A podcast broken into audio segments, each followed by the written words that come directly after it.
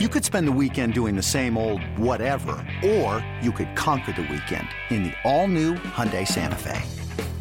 Visit HyundaiUSA.com for more details. Hyundai, there's joy in every journey. And the Orioles have won the game! They did it! They did it! They did it! And they're going crazy! They're jumping on each other! One of the most unbelievable finishes you will ever see.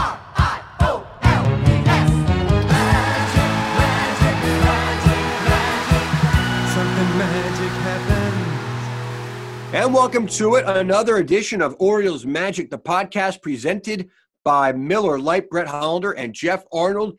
And Jeff on the program today, really one of the all-time best statistical Orioles, someone who has a ring to go along with it, someone who was in Baltimore for 10 years, an Orioles Hall of Famer, current Yankee broadcaster and longtime Yankee broadcaster, the one and only Ken Singleton. Another one of those people, kind of like Jim Palmer, that's had two incredible careers. Member of the Orioles Hall of Fame and he said it on the podcast you know you could make the case that he and eddie murray were the best switch hitting duo ever. And i love the story that he told about jim fregosi who was managing the angels at the time talking about you guys are the toughest team to, to scheme against because you got you and then you got eddie murray and just pick your poison. But he told some great stories uh, some great earl stories as well. And i had a lot of fun with singing on this podcast. Yeah, I always point this out whenever I'm talking to Ken Singleton because you know, and Jeff, you are uh, as up to it as anybody about the uh, new stats and numbers. But at the start of the Moneyball era, it was about OBP and walks. And if you go back in time, and I've said this before many times, it turns out a lot of the best hitters walked a lot anyway. And Ken Singleton was one of those really good hitters with tremendous plate discipline. And he had almost a 400 lifetime OBP in his prime years. He was well on that range, walked 100 times in a season, many times his value would be better today than it was then, and he was a great player then. And he would have probably been the MVP then as well. If you take a look at some of the metrics, you know, the year where he was up for it against Don Baylor and said the two were on a plane flight and they never really talked about it. But Singy had a higher OPS, he had a higher on base percentage. There were a number of years uh, before that where he was walking 100 times and he had more walks than he did strikeouts. So yeah, I think Ken Singleton's another one of those players. And we've had a couple that we've talked to over the course of this podcast. If you took the numbers that they put up in those years, looked at where they are right now and what is valued as far as the analytics go, uh, he very well might have been a, a little bit more valued, but still had a fantastic career with the with the Orioles. And I also like to make the point that a lot of the stuff we're talking about today was not invented yesterday. It was invented many, many baseball moons ago, and that's really important to know. So that's just a personal little rant there. But guys like Ken Singleton, he knew getting on base was important. He knew it. That wasn't Billy Beane. Although nothing to take away from Billy Beane and a lot of the new GMs of the day, but it wasn't something. It turns Babe Ruth walked a lot. Did you know that? Yeah, he walked a lot, and the difference was that Babe Ruth struck out a lot too. Singleton didn't strike out anywhere near as much, and it, it goes to what you know Earl told him is like Ken Singleton wasn't a guy that was going to steal a whole lot of bases, but he walked a lot. He found a way to score. He had some 100 RBI seasons, and before Al Bumbry came along, they had him hitting out of the leadoff spot. And then very early on in the year, as, as Earl told the story, he would find a way to score, and immediately Earl felt vindicated. And an Orioles fan certainly, uh, and Orioles, the whole the team benefited from having Singleton hitting out of that leadoff spot. All right, so let's get to it. Without further ado, Ken Singleton. And joining us today on Orioles Magic, the podcast presented by Miller Lite, is one of the all time great Orioles and Oriole Hall of Famers, someone who spent 10 years in orange and black and currently a uh, legendary broadcaster for the Yes Network for the Yankees. Uh, Ken Singleton with us right now. Singy, how are you? I'm doing fine, Brad. How are you doing? I mean, there's been a delay to this season, but it looks like we're going to get underway.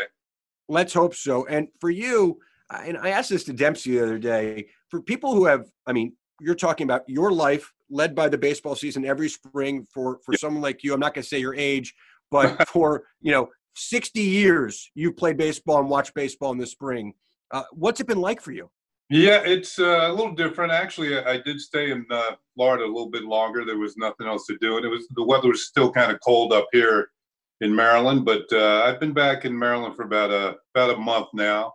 Uh, of course, everything had warmed up by uh, uh, by the time we came back, and of course now it feels like summer outside. When you were playing in the major leagues, you you had some strike years that that you know where you did weren't able to play. Uh, how does this sort of experience, and it's really hard to relate anything like it because we haven't seen anything like this before. How does this maybe relate to to some of those times when you weren't playing baseball? Yeah, th- this is completely different, Jeff. But the fact is that uh, I was part of three strikes and two lockouts. So uh, uh, things back in the day were a little more contentious between the owners and the players. But right now, it looks like the era of good feeling is is over. So at least for now, and maybe uh, you know with the CBA coming up next year, uh, maybe even some more contention. But the the fact is to compare it, this is different than anything we've we've ever seen before. Um, back in the day, it was more uh, arguments about uh, uh, pension plans and free agency and free agency comp- uh, compensation, and that uh, made it difficult to get things done. But this, basically, the argument this year was basically about money, and uh, to me, that was not a good look for baseball and the Players Association. eventually, they came together, which is a good thing, and if we can get underway but there's outside influences here this year, Jeff and, and um, Brett. The, the, fact is that uh, this virus, nobody knows what's really going to happen, and uh, hopefully um, they can get it together and get through this. I'd hate to see them start and then have to stop. Uh, there's just um, you're seeing players opt out, and uh, if they want to, they can. Uh, all they're going to lose is you know salary and service time but uh, they feel their health and their maybe their health of their families is more important. And I can understand that. I, I wouldn't blame anybody for opting out.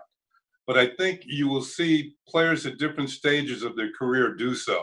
If you're a young player trying to make a team, it's kind of hard for, for you to say, well, I, I'm not going to do this. But if you're a veteran player who's, you know, made pretty good salary over the years, I can see you stepping back, you know, and just saying that this, I don't feel comfortable doing this and uh, that that would be uh, uh, the way I think this is going to break down along the uh, lines of service time in the major leagues. If I'm a young player, and I know back in the day when I was a young player, yeah, I, I wanted to make the team if I could. Uh, you have to realize everybody has different situations. You know, guys have mortgages to pay. They got kids who are going to school and things like that. So some of these guys might want to play too. But if somebody opts out, just go ahead and I think we're going to see it in all the sports to some degree, uh, where people have to make their own judgment of things and how their sport is handling things. Uh, interestingly enough, baseball hadn't begun yet in earnest when this really started. Basketball, the NBA, and hockey, they were essentially towards the end of their regular season. Those two sports haven't gotten back going yet. I feel there's an odd pressure on baseball that the other sports don't have when you would think that you know baseball hasn't didn't start and stop yet. Uh, they're trying their their best. Obviously, it's been contentious at times. We all know that, but yeah. it's not like it's it's not like it's act, trying to activate by themselves. I mean, other sports are having the same issues. Yeah, but you're right about the timing because uh, basketball and hockey had just about completed their seasons. They were going into the playoffs. The players had made most of their salaries. Uh, the owners had made most of the money through attendance and TV. Well, baseball wasn't in that uh, situation at all you know, players basically hadn't been paid yet. They don't get paid in spring training. They get a stipend, but they don't get paid their salaries. Uh, they did get uh, some money from the owners that lasted, I think, until the end of May. And then, of course, the owners are looking forward to the playoffs here, where that's where the big money comes in for TV. So um, without fans in the stands this year, uh, the TV money's a big deal. Uh, I would say this that um, all the radio and TV outlets for all the major league teams, they're going to see record numbers as far as uh, ratings are concerned. Uh, you know, even my boss at Yes, uh, John Filippelli, mentioned that, uh, um, you know, Yes does very well, but he said the ratings this year are going to be off the charts. As Brett kind of mentioned, the NBA, um, Doc Rivers is is, a, is your cousin. Um, yeah. Have you had an opportunity to talk to him about the NBA's possible restart process and, and going into the bubble? No, I haven't talked to him, but I've seen his quotes. Um, you know, usually uh, my uh, I text him quite a bit after they've won games, and they do have a good team. I mean, they have a team that has a chance to win it all this year. So I, I, imagine if they get started again, and it appears they will. Um, uh, I, I, saw where he said uh, that he was kind of worried about things and just just the logistics and everything that has to be done, the protocols that have to be followed, and you know basically the same throughout all sports, uh, just to get this thing rolling. And uh, I mean, players are going to have to be on their p's and q's and just you know watch everything that they do uh, the difference between basketball and hockey and Major League Baseball is that in baseball they're going to be traveling, and that that's going to make things I think even more difficult. Uh, they're they're going to be on airplanes and buses and you know traveling to different hotels, and I, I think that's going to make it diff- more difficult because basketball and hockey they're going to be in a bubble, and uh, you know you to get in there or get out of there uh, it, it, depends on uh, you know just what you do as a person. Let's talk about your time uh, with the Orioles, Singy, while we have you here as well. remember. you come over for the 1975 season. Uh, your thoughts coming to play for Earl Weaver's Orioles uh, in the middle of the 70s? Well, it, it, I was leaving the Montreal Expos, and uh, the Expos were more or less an expansion team at that time. I think the year before, 73 was our my best year up there. And uh, we were in the race until towards the end, but we still finished under 500. Uh, it's interesting because um, uh, Mike Torrez came with me in that trade, and uh, from Montreal to Baltimore. And the night before, we were out in Montreal. This this is in December, and we were talking about the fact that the Orioles had just traded for Lee May, and we said, "Man, the Orioles are a really good team. They're they're, they're really something."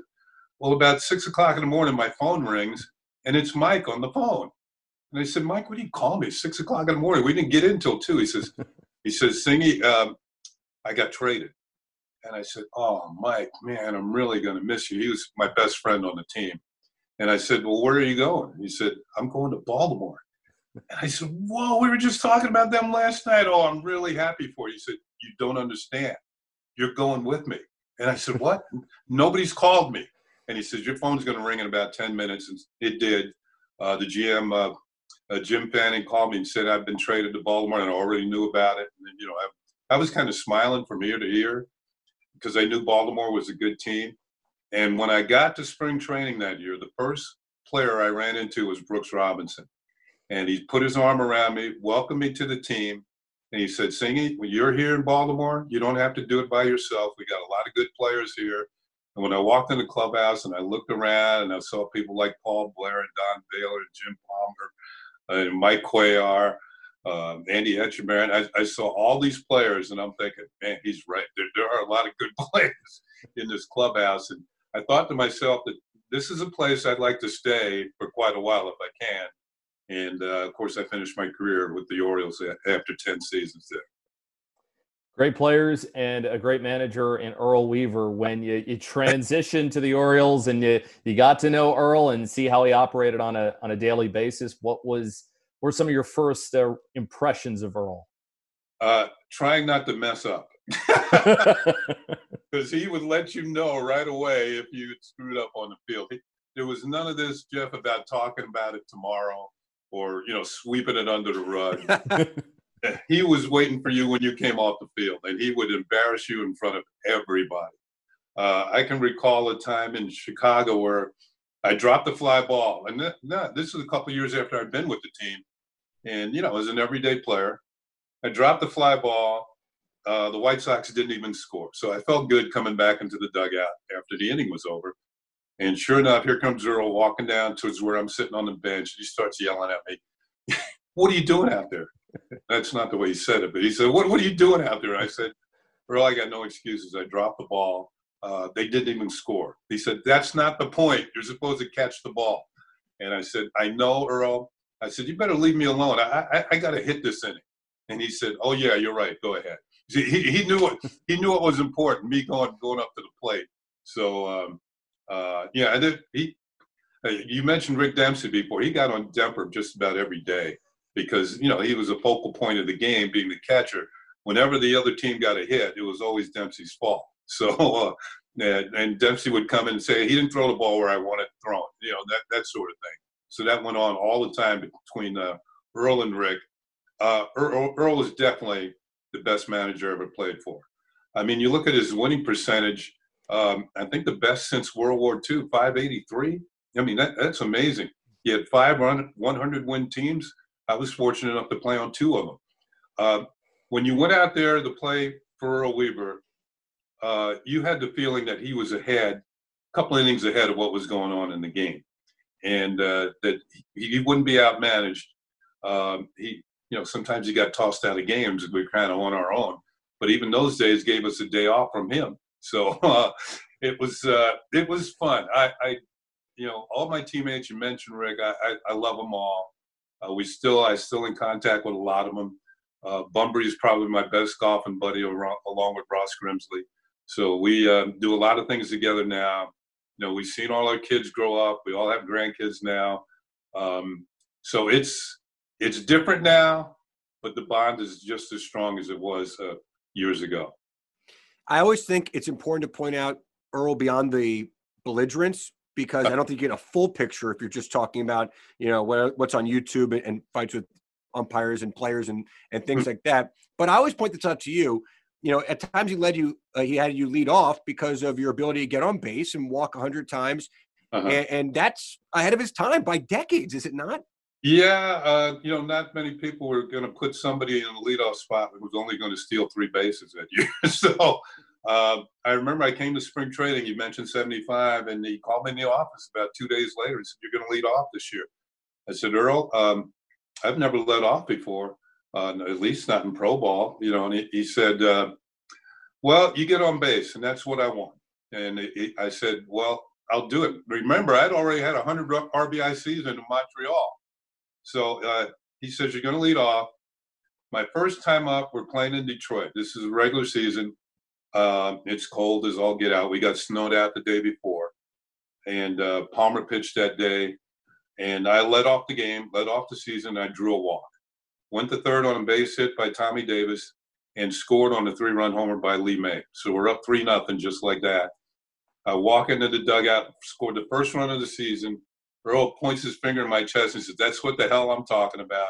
Get on base." And um, yeah, ended up walking 118 times that year. It's still the team record. And uh, you know, my whole thing was to get on base as close to 300 times a season as I could. And I think that year I got on base 295 times. It led. So um, uh, between the hits and the walks, and you know, occasionally being hit by a pitch. So I, it was it was different. I got used to it, uh, but when Al Bumbry became uh, Al Bumbry, he started to come into his own. Then I dropped back into the order and started hitting third most of the time.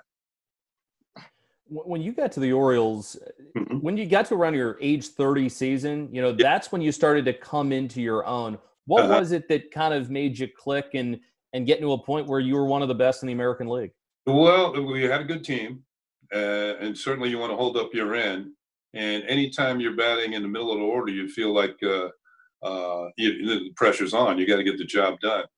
Um, yeah, I, I, had a good year that year when I was, you know, I turned 30 years old. Um, I think part of it was that Eddie Murray came on the scene in that year too. So that gave us yet another hitter in the lineup. Um, I, you know, I would venture to say, I don't know if you guys would agree with me, but I think Eddie and I were the best switch hitting duo in baseball history. And um, uh, to give you an example, the 1979 and 1980 seasons, between us, we drove in 430 runs 215 for him and 215 for me. And uh, I, I, just felt that uh, I remember Jim Fregosi was managing the, managing the Angels at the time said you guys are the most difficult team to manage against because whatever move I make out there in the bullpen, one of you guys just jump over to the other side of the plate, and uh, you know it, it's pick your poison with either one of us. So uh, I, I, just felt that um, Eddie showing up really solidified the line and made my job a lot easier too. Uh, and I remember um, Eddie batted fifth or sixth his first year, but his next year Earl moved him up to fourth and he called me in the Earl called me in the office and said, "Look, I'm going to move the kid up to fourth. You just do what you normally do. If you don't hit a home run, get on base so he can hit one." So that basically that was my job. yeah, to have uh, that sort of duo from both sides of the plate with power in, in that era. Uh, what were your early impressions of Eddie uh, in the box and in the clubhouse when when he first came up from the farm? Yeah, well, Eddie was kind of quiet, and that that was because um, when he first came to the team and was out, he was going to make the team. Remember, uh, Hank Peters, when Eddie came up in spring of '77, wanted to send Eddie back to the minor leagues. He said he needed more seasoning. Well, Earl told Hank Peters, the GM, he said, "Look, if Eddie's not on the team, I'm not going to manage the team." So um, that means Eddie was on the team. Uh, I remember the first time I ever saw Eddie hit, and it was in spring training, and uh, he's batting left-handed, and he's hitting balls over the left, the right field wall, and I'm out in left field with Lee May and Pat Kelly, and we said, "Who's who's this hitting?" And um, somebody said Murray, and I said, "Is that his first name or his last name?" And so, uh, so then the next round of BP, he gets up and he hits right hand. He's hitting balls over our head over the fence. So everybody's starting to say, "Wow, this kid's got some power." What, what position does he play? Does he play? Nobody knew. He said, "Well, let's see where he goes after he he uh, takes batting practice." So he went over the first base to take some ground balls, and Pat Kelly turned to Lee May and says, "Lee, you're in trouble, man." and eventually, Eddie took his job as a first baseman. Lee became the designated hitter. But uh, Eddie also was on his way to having a Hall of Fame career. Jim Palmer had a Hall of Fame career, and, and, you often hear about how he made Orioles pitchers that he was on the staff with better. How did he make outfielders, infielders, other members on the team better? Uh, it was just a pleasure to play behind him. Uh, he was a guy who was going to finish most uh, what he started. I think uh, my first year with the Orioles, he had 25 complete games that year, uh, including opening day when he threw a three-hit shutout. You don't have 25 complete games in the league nowadays uh, during the course of a whole season. It was just a different time for pitchers. Um, and I think he led by example. All the other pitchers, the young guys like Flanagan and McGregor, who eventually came came to the team, uh, Dennis Martinez, they kind of fell in line, and he was the team leader. Um, playing behind him could be uh, fun at times, and sometimes it wasn't uh, because you know he turned to the outfielders and move you, he'd wave you over. Well, one day I, I think I was in Kansas City. He wanted me to move over, and I, I just waved back at him, you know. and when he turned his back, then he then I moved over. And uh, but he was that kind of perfectionist. And uh, of course, there's another Oriole Hall of Famer and the best pitcher the Orioles ever had. When, when you look at the 79 club and the rise of Orioles magic, uh, take us through some of those those moments and memories for you personally in your in your decade and a half career where those stand out. Yeah, that, that was a, a great year. And in fact, although we did win the World Series in 83, I, I, I still think the 79 team was a little bit better. Uh, I think the pitching was a little bit better in uh, 79. Um, that particular year, uh, I got off to a, a, pretty good start. And of course, I had my best year home runs and uh, runs batted in. And I finished second to Don Baylor in the MVP. Um, it's it, interestingly enough, uh, Baylor and I went on a trip to Japan with the All Stars in the fall of '79, and uh, we rode back on the plane from Japan right next to each other, and we knew the next day one of us was going to be the MVP and uh, we never mentioned it on the flight all the way back from Japan to Los Angeles. And of course, uh, uh, Baylor had been a teammate of mine when I first came to the Orioles. Uh, he got traded the next year to Oakland in the Reggie Jackson deal. But um, uh, I, I, just felt if you go by the modern way of analytics and the, uh, the way they measure ball players, I, I think I would have had a better chance of beating him that year uh, because my on base percentage was higher, my OPS was higher. Uh, he led the league in runs batted in, which was, uh, and he hit one more home run tonight. We, I think we both hit the same 295, 296. But uh, I think if if you delve into it a little bit further, like they do now, I think I would have had a better chance to win. Although losing to him didn't, because he was such a good friend and uh, a great teammate, that uh, it didn't bother me as much as losing to somebody from you know, say the Kansas City or, or certainly Boston, you know, but losing the, losing the groove, um, it was it was okay. It was okay. Based on what happened in 79 um, did you guys carry that around as fuel for a while? I mean you know we've heard, had some other people on the podcast that talked about what happened then and also yeah. about kind of how 82 finished with earl's last game. How much did those two events kind of carry over and give you guys a little extra momentum going into that 83 season? Yeah you're, you're right. Because of uh, in those days it was a three-way race between the yankees us and the red sox every year uh, so there was no game. You had to win the division to, to, get to the playoffs. There was no wild cards back then. Um, and give you an even further example of that, in 1980 we won 100 games and still went home because the Yankees won 103. Um, just uh, the the fact that uh, in in those days, and that team, although we lost the World Series, which really hurt. I mean, we were up three games to one. Uh, and when we got back in '83, um, I, I, think we were really we were we, I think in '83 we had more injuries than we had in '82, and the fact that we lost the division on the last day of the season in '82 that pushed us the next year. But we were getting a little older as a team in '83, and uh, when we got ahead of the Phillies three games to one, I think we all realized we're not going to have a repeat of '79. We're, we're going to get this over. And to, to give you an even further example, after Scott McGregor warmed up, uh, of course, he pitched game five. He walked into the dugout, looked at everybody, and said, The World Series is over. And he went out there and shut out the Philadelphia Phillies. And, um, uh, you know, years later, I said to him, you know, how, could you do that? I mean, I mean, we had some great pitchers, and none of them would have said that. And he said, I just felt it that day. I just felt really confident coming into the game. And uh, I, I always felt that, that Scotty was you know, a big game pitcher. Uh, he's the one that beat the Angels after we uh, uh, blew a chance to go to World Series in '79. And um, uh, to get further, give you another example of that, uh, we lost a tough game to keep the Angels in the playoffs, and Scotty was pitching the next day. And it was, re- as you can imagine, we just blew a chance to go to World Series. And Scotty gets in the middle of the clubhouse and says, I guarantee you, we will win tomorrow. And he shut out the Angels the next day. We won seven to nothing, was seven or eight to nothing. But anyway, two times he guaranteed it, and both times he pitched a shutout. And um, I don't know. I know if I was him, I would have done that. But uh, I guess he had confidence in us too. So um, uh, I, I, just uh, I think back to those days and um, the good times that they were.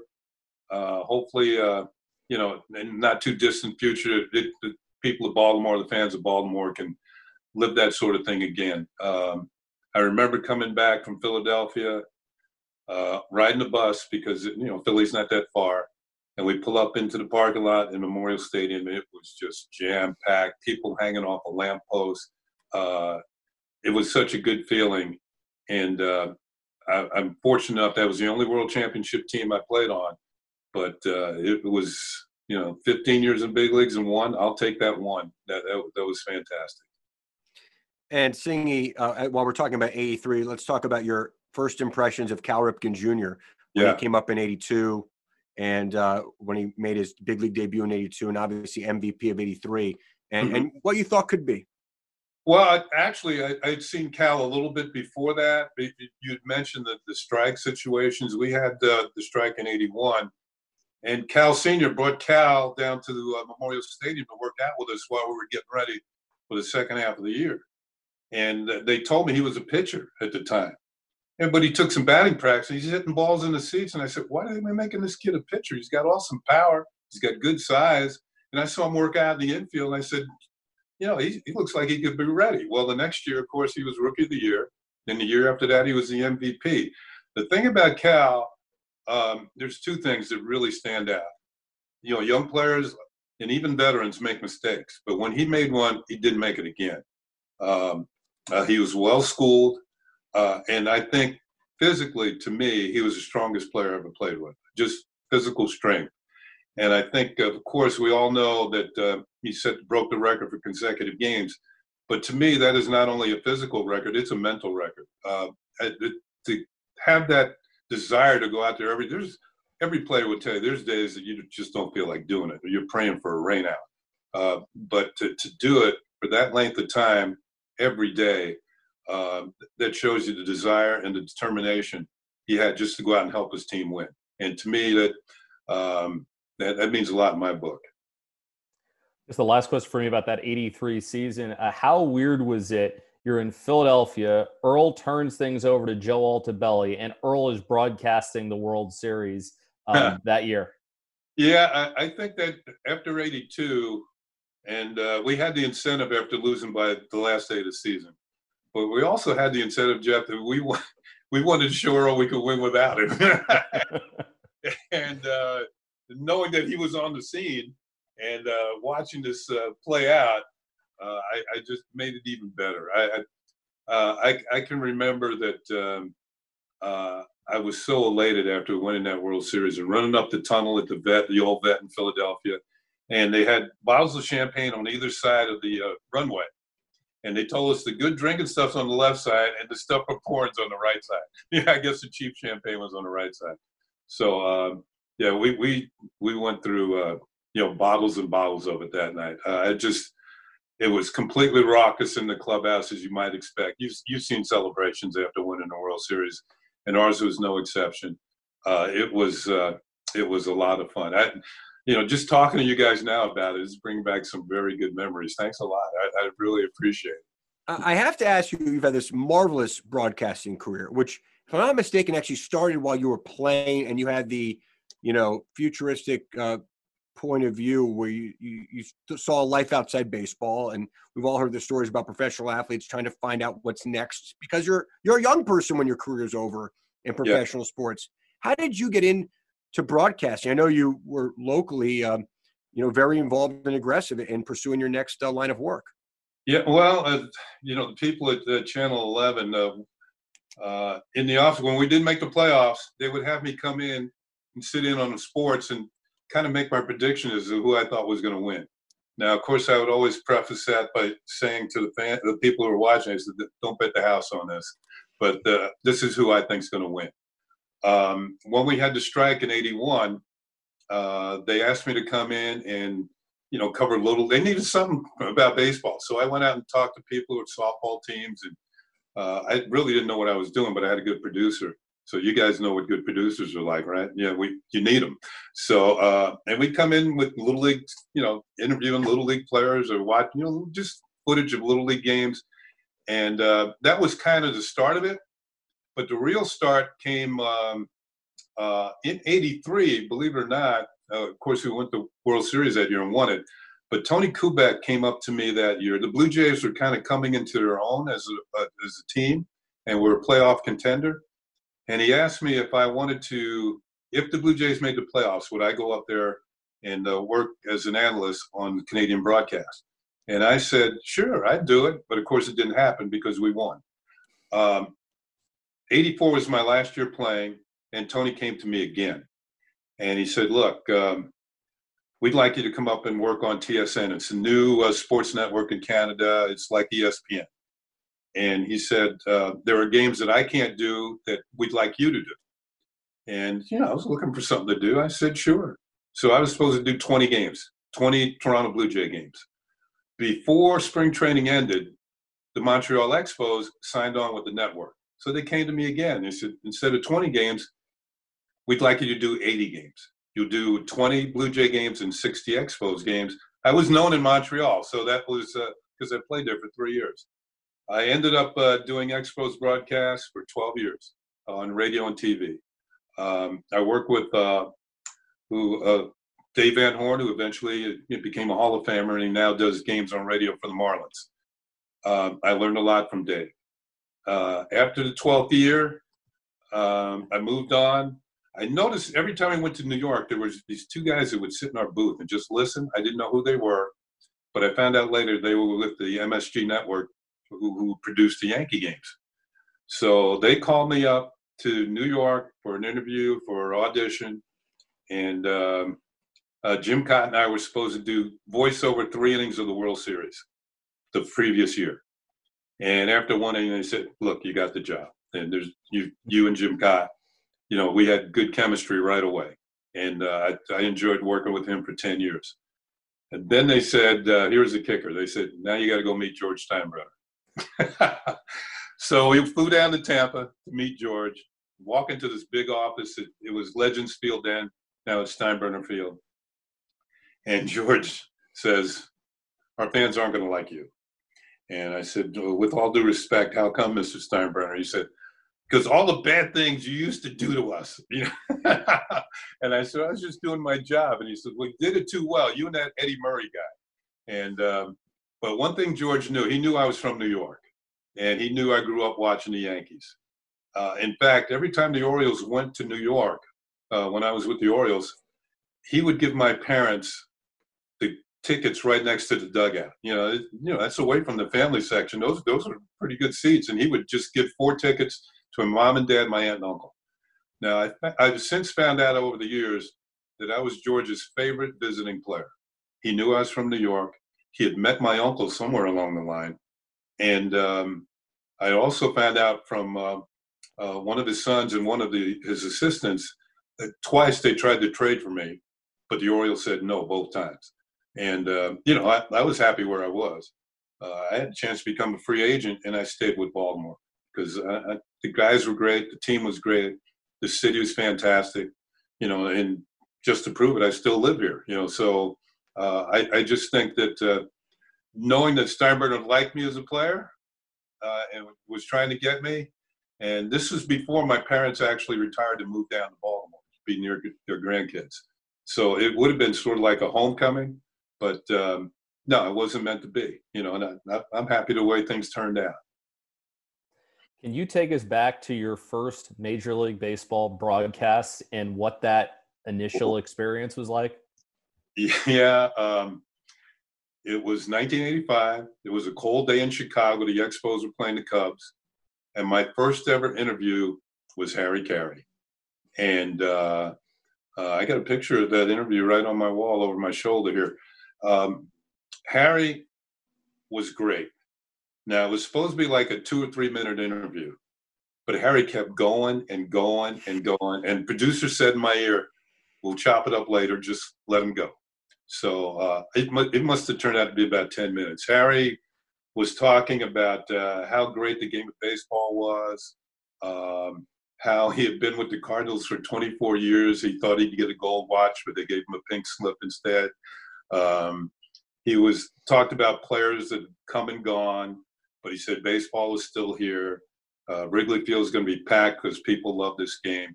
And uh, certainly, it was my first interview, but it was one of the best ever. Uh, Harry was, uh, of course, an iconic broadcaster. Um, he was always nice to me when I came to Chicago because he knew my grandmother lived in Chicago, and I had a lot of relatives there. And uh, he'd always say nice stuff about and nice things about me on the air uh, that uh, you know my my relatives would hear. My grandmother probably wasn't listening to the game, but she heard about it in church from the pastor every every time we came through town. And I, I just uh, you miss guys like Harry and Jack Buck, and now Vin Scully's retired. Uh, but all of them during the course of my career came up to me and uh, tapped me on the shoulder and said, "Son, we hear you're doing a great job up there in the booth. Just keep going, and uh, you never know how long this can last." And uh, know, I've been up there 36 years now. I, I, can see the end coming. In fact, this year was supposed to be my last year, uh, but uh, the way things have turned out, I, am I don't think this is going to, I think I'll come back one at least one more. I know my boss doesn't want me to quit. Uh, a couple of times I told him I was going to stop, and he just said, "No, we we can't let you go. you know, you got to come back. We'll give you fewer games." And uh, you know, it's kind of worked out that way. Always used to love visiting relatives in New York, and at the time switching to MSG because you know just to have that much sports on television in those days was was a rarity. That kind of options of how many games you could watch, it was for a young kid always, you know, kind of hit you in the face. But uh, to, to be able to listen uh, to you call games on television in those days was always a thrill as a Baltimorean going up and, and seeing someone I know lived in Baltimore was a great Oriole and um, having, you could argue, as much success in his post baseball life as a broadcaster as he did on the field. Yeah, I've been up in booth more than twice as long.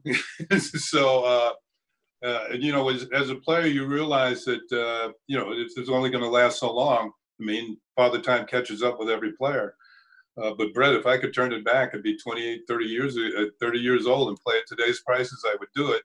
Although, um, you know, broadcasting has been, uh, I, I, tell people it's the second best job in baseball. Uh, if you can do your homework and uh, be able to make sense up in the booth and have the following that you have, particularly on the Yes Network, uh, you know, a lot, a lot of reasons. It wasn't only my boss that didn't want me to stop. It was the fans in New York didn't want me to stop either, and uh, that that was part of the reason why I decided to come back. Now, I feel like this year I'm not going to give them everything that I could because it's going to be a condensed year. So um, if if the bosses want me back, I'll, I'll come back for one more year and you know ride into the sunset after next year, and uh, you know go watch my grandkids play ball. a lot of former players are analysts, but you also do play by play. When you initially were mm-hmm. asked to, to call some play by play, and and it was before you got to the Yankees, um, yeah. you did some with the Expos. Uh, how did that conversation go, and, and what was it like when you when you started doing some play by play and uh, and realizing what that was like? Well, well, Jeff, uh, it's actually started on the radio. Now, when I first started doing Blue Jays and uh, Expos games, I was an analyst. That was it. But after a couple of years of doing that with the Expos, uh, they came to me and said, uh, "Look, we really like your work." By that time, the Blue Jays were out of the picture. I was just strictly doing non-Montreal games. And they said, "We really like your work. Uh, we'd like you to do uh, the radio games as well." And I was thinking, well, we do about 80 games on TV. I'm going to have to do the whole season. And um, uh, it was just like playing without the sweat. You know, you, I, I would, uh, I worked with Dave Van Horne, who was on his way to becoming a Hall of Famer. And uh, I can recall, well, I was nervous, you know, the first, but it, it worked out. And I, I would say my upbringing in New York, Brett mentioned it, that um, uh, the fact is that I got to hear some very good broadcasters going up. I mean, Hall of Fame guys like Mel Allen and Red Barber and Vin Scully and Russ Hodges. There were th- when I was very young, there were three teams in New York.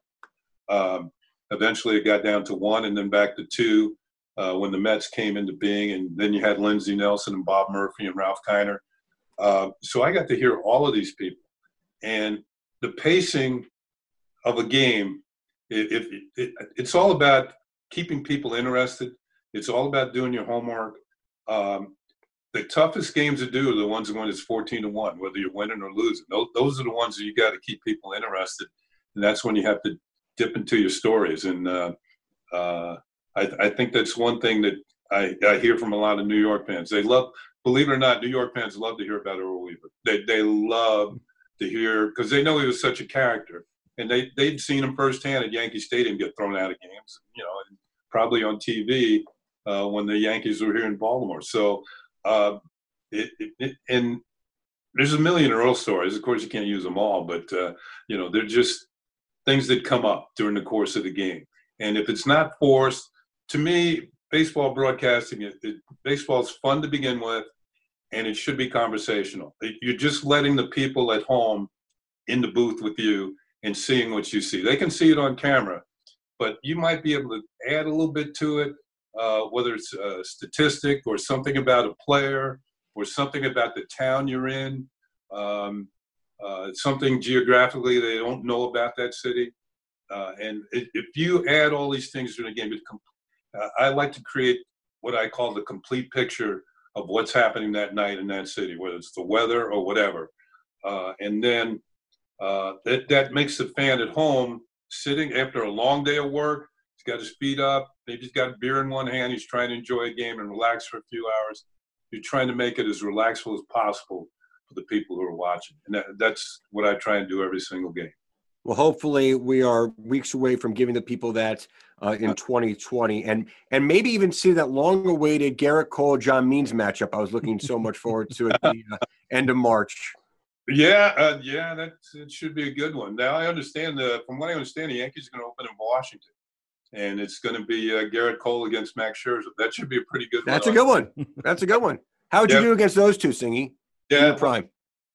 You know, back in the day, I faced Nolan Ryan. If these guys throw anything like him, you're just trying to keep them striking out three times. You know, so um, the the the thing about it uh, uh, with Gerrit Cole, now the Yankees are already working out And to be honest with you, if they can get through the workouts here, I mean, LeMahieu's already tested positive. I mean, it, it, that's not good.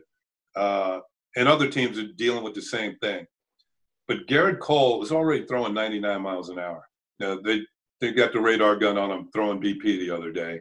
And I'm thinking, this guy's going to be fired up. You know, he, he said he wanted to be a Yankee his whole career, and finally it's happened. And uh, of course, he's got 324 million reasons to be there.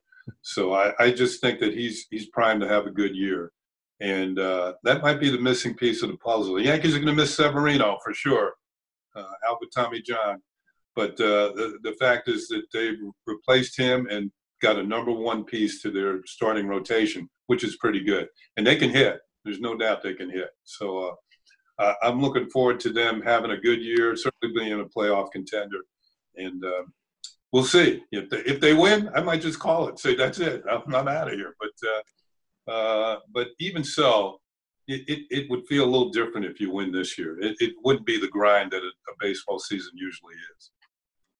That's definitely true. But uh, we look forward, hopefully, to baseball nonetheless. Ken Singleton, we appreciate it so much. Thank you as always for your time, and uh, we'll catch up down the road. I hope. Brett, Jeff, thank you. You get, you guys are well prepared. I'll say that.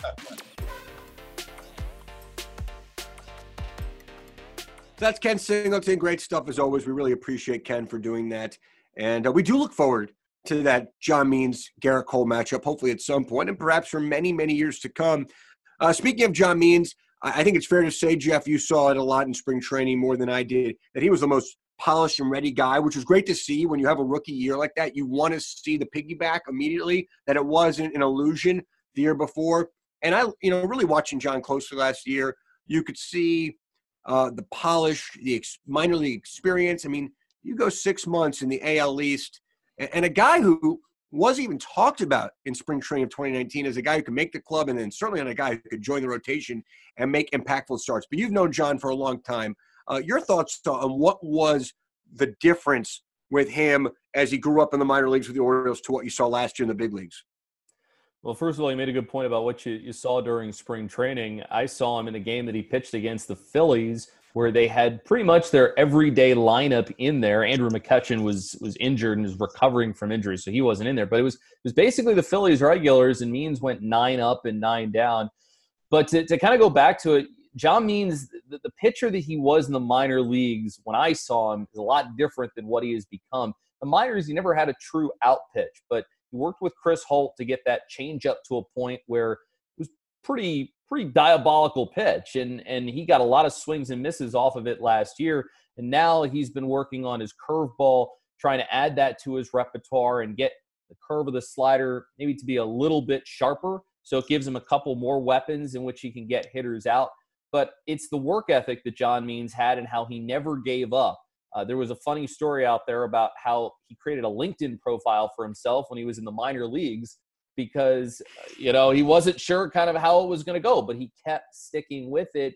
Um, I think it helped that his wife Caroline is a former professional soccer player, so she understands you know those moments where you're questioning yourself, and that's having a having a spouse that also is a, a pro athlete. That's that's a great resource to have, and you know they they made it to the big leagues, you know through you know working hard at it, and uh, eventually uh, Means got to the spot where he did last year, where he he kind of got that change up to the spot where he wanted it to be, and makes the All Star team. And now the Orioles are hopeful can contribute in a big way uh, in this truncated, which has become the uh, the word that we've started to use quite a bit, this truncated 2020 season.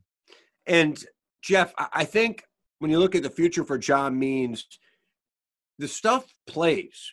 You know, he's not some soft tossing left hander. In spring training, he was gassing up, you know, 92, 93, 94. He's got that pitch, that, you, that pitch, the changeup has gotten hitters out since the uh, dawn of baseball. That's not going away. If he can add one more or some semblance of another pitch or two, uh, he's going to be a guy. I mean, I just think this stuff plays. Am I crazy? No, I don't think so. And and that was maybe what he didn't have in the minors until he developed that one, at least one pitch that he knew could get hitters out. Um, that was really key. And then he went to this performance center in St. Louis, where David Hess actually went to over the course of the offseason.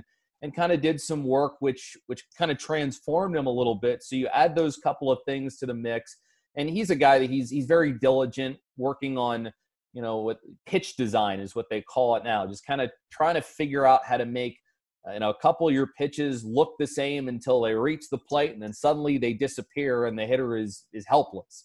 Um, he continues to work on that stuff really diligently. Uh, he got an opportunity to face off against his brother jake who is uh, a member of the royals minor league system. Uh, john has a house in kansas. His family is nearby. And so while he was trying to stay in shape for the season, uh, he said he faced his brother probably about 300 times or so. They played at this little 2A high school field with a fence that was 250 feet away in left field.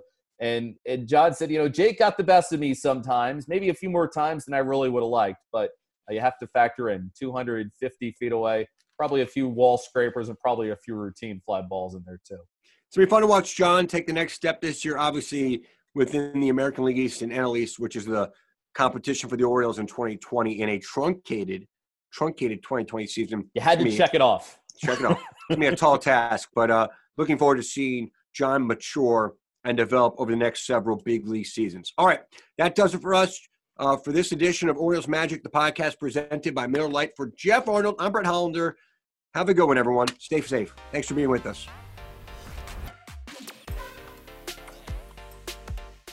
Hey, Rob Bradford here. You guys know I'm always up for a good MVP story, and one of the best stories is Wasabi Technology. Wasabi is the world's hottest cloud storage company, and it's become the go to provider for professional and collegiate sports teams, including 20 Major League Baseball teams like the Red Sox and NHL teams like the Bruins and Vancouver Canucks. Even the Liverpool Football Club is getting in on the Wasabi action. So, why is Wasabi the MVP? Well, Wasabi was purpose built to free businesses from skyrocketing storage costs and unpredictable transaction fees that the Amazons of the world are charging. In fact, Wasabi is up to 80% less than those hyperscalers and doesn't charge a cent for businesses to access their data. From Wasabi's AI enabled intelligent media storage, Wasabi Air, to the industry's only cloud storage service with triple protection against cyber criminals, data deletion, and ransomware, Wasabi's taking the lead in driving innovation in data storage and helping sports teams